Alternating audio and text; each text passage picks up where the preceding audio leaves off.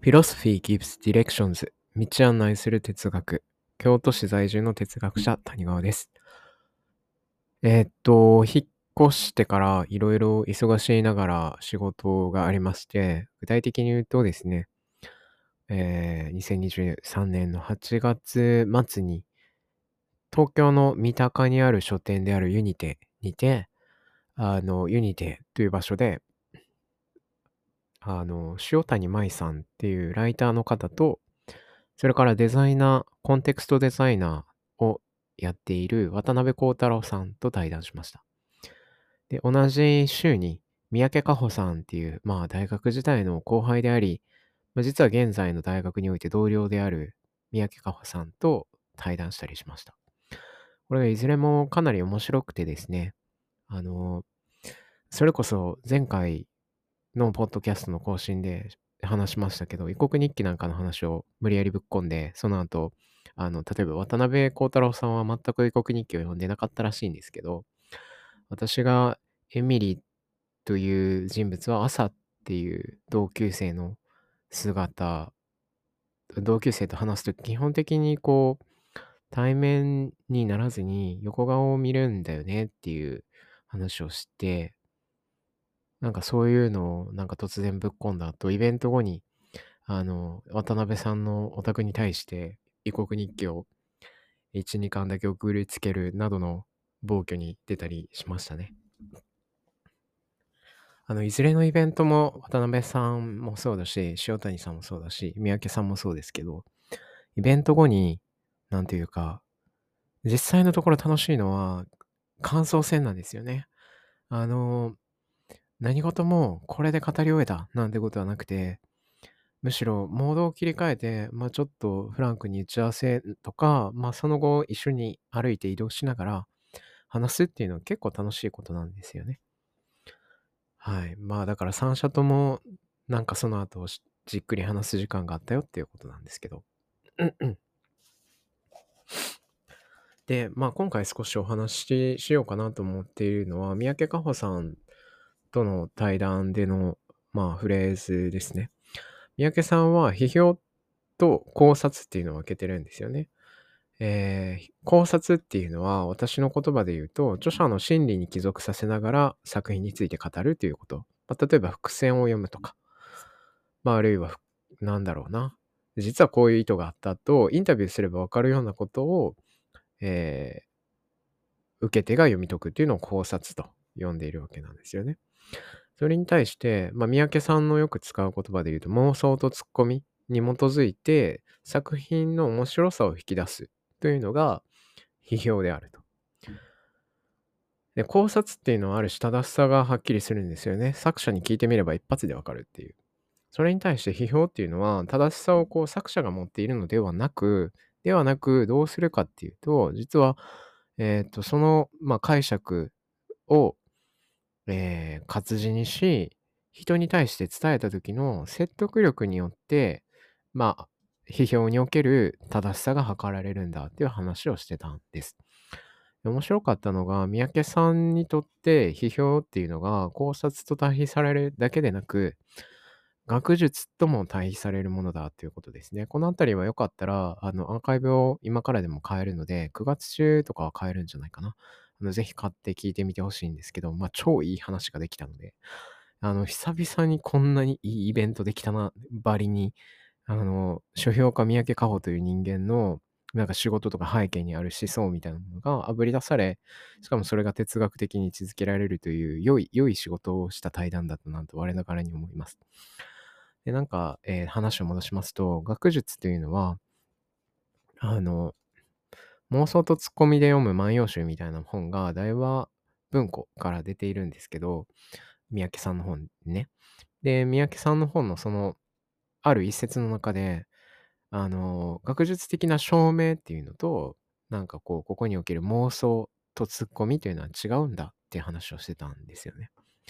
だから、三宅さんにとって、考察、批評、学術というのはいずれも違っていて、あの、彼女は私の大学院の後輩でもあり、博士課程まで行っている人間でもあるので、その、つまり、ある時期までは学術の領域で、いわゆる正しさ、真理、万人が納得するような正しさを目指す、理想的にはね、目指す仕事に身を捧げようとしていたんだけれども、まあ、気づけば批評の世界にいたというような話をしてたんです。しかし、批評の世界において、あの、ある種の敵として存在しているのは実は考察なんだっていう話もしていました。で、あの、まあ、個人的な三宅加穂論でもあるんですけど、三宅加穂さんが私たちの金曜日というアンソロジー、小説、短編小説のアンソロジーを角川文庫から出しているんですね。これ結構面白くってですね、あの、女性が主人公の労働に関する小説を集めたものなんです。で、その私たちの金曜日という、え、ー、と、本、そのアンソロジーの中に、えー、美人、え、違うな、美女山盛りっていう田辺聖子さんの短編小説が出てくるんですね。これ非常になんていうか面白くて、1970年代ぐらいの小説だと思うんですけど、主人公の、主人公の名前忘れちゃったわ。主人公の名前が、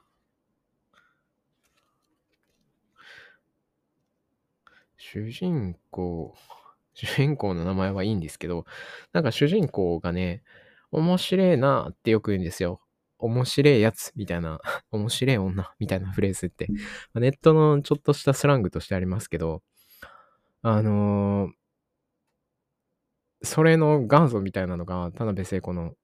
フレーズに出てくるんですよね。えっ、ー、と、本当に田辺聖子の短編の小説の最後の最後のフレーズなんですけど、私はびっくりした。面白いな。これ字の文です。会話ではなくて。これ面白いなっていうのが、まあ、たびたび出てくるんですけど、これは何かっていうと、予想を超えた瞬間のことなんですよね。でこの面白いなっていうのが、すごく三宅さんを表している言葉のように聞こえるって話をイベントでしたんですね。あの、三宅かほさんという方をもしご存知でなければ、あの、すごく、あの、面白い書き手で、あの、最近出ました、なんかこう、押し、押しやばと、通称押しやばとしか覚えてないんですけど、なんだろう、推しのことをすごい語りたいのにやばいしか出てこないみたいな本があるんですよね。Discover 21から出てきていて、スマホ時代の哲学への言及もある本なんですが、まあ、その彼女のまあ、すごく特徴を表してる気がするんですよ。この面白いなっていうのは何かっていうと、まあ、多分妄想とツッコミにおけるツッコミなんですよね。妄想っていうのは言えば想像力を働かせることなんですけど、それに対してツッコミっていうのは何かっていうと、予想を超えた瞬間に対して発動するものだと思うんですね。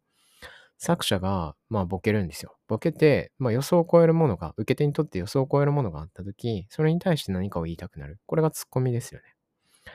で、この田辺聖子の小説に出てくる面白いなっていうのがまさにそれのような気がしたんですよね。で、実は、あの、三宅さんっていうのは田辺聖子がすごく大好きな、あの、方でして、その、なんていうか、この小説、アンソロジー読めば、実はなんか、三宅さんのこともよくわかるという意味ですごく面白い本だし、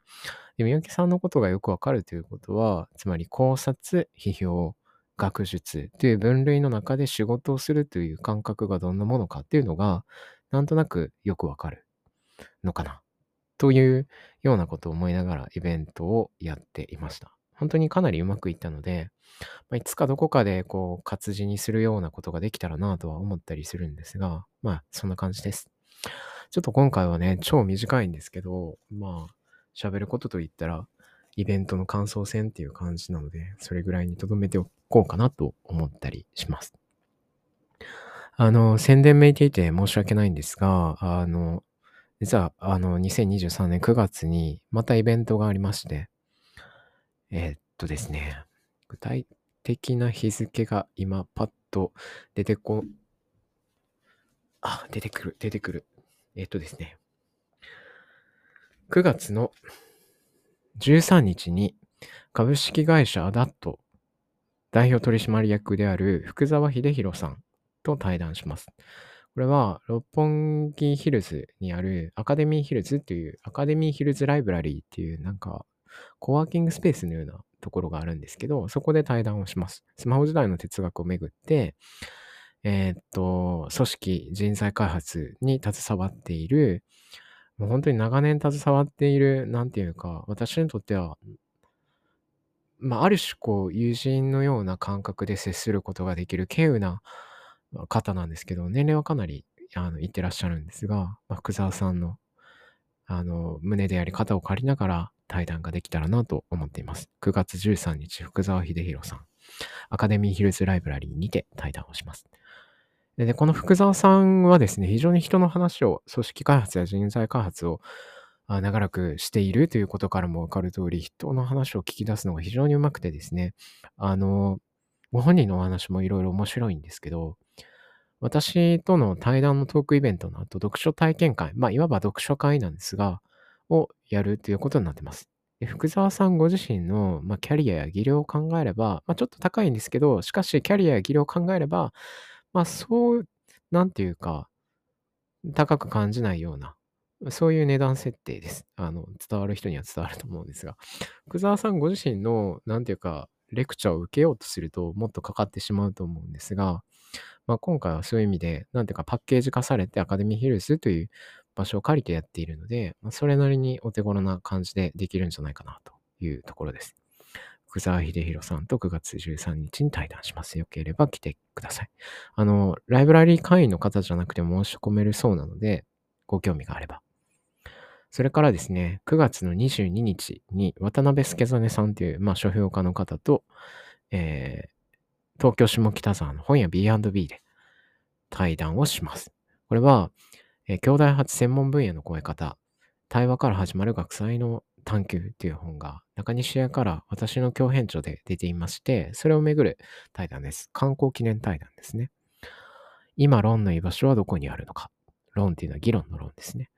というような話をする予定です。それから、えー、翌9月23日に、これオンラインだけなんですが、杉谷和也さんっていう、まあ、私の友人であり、ネガティブケーパビリティで生きるの共著者である杉谷和也さんの、えー、政策にエビデンスは必要かっていう博士論文、学位論文の本がありまして、その書評会のコメンテーターをやります。まあ、まだ何も準備してないんですが、なんですが、しかし、あの、オンラインで、まあ一応、その、いわゆる専門家じゃなくても参加できるので、もしお時間が合えばという感じです。あの、いずれも私の名前プラス対談相手や、まあ、その、なんていうか、イベントスペースの場所などで検索していただけると良いのかなと、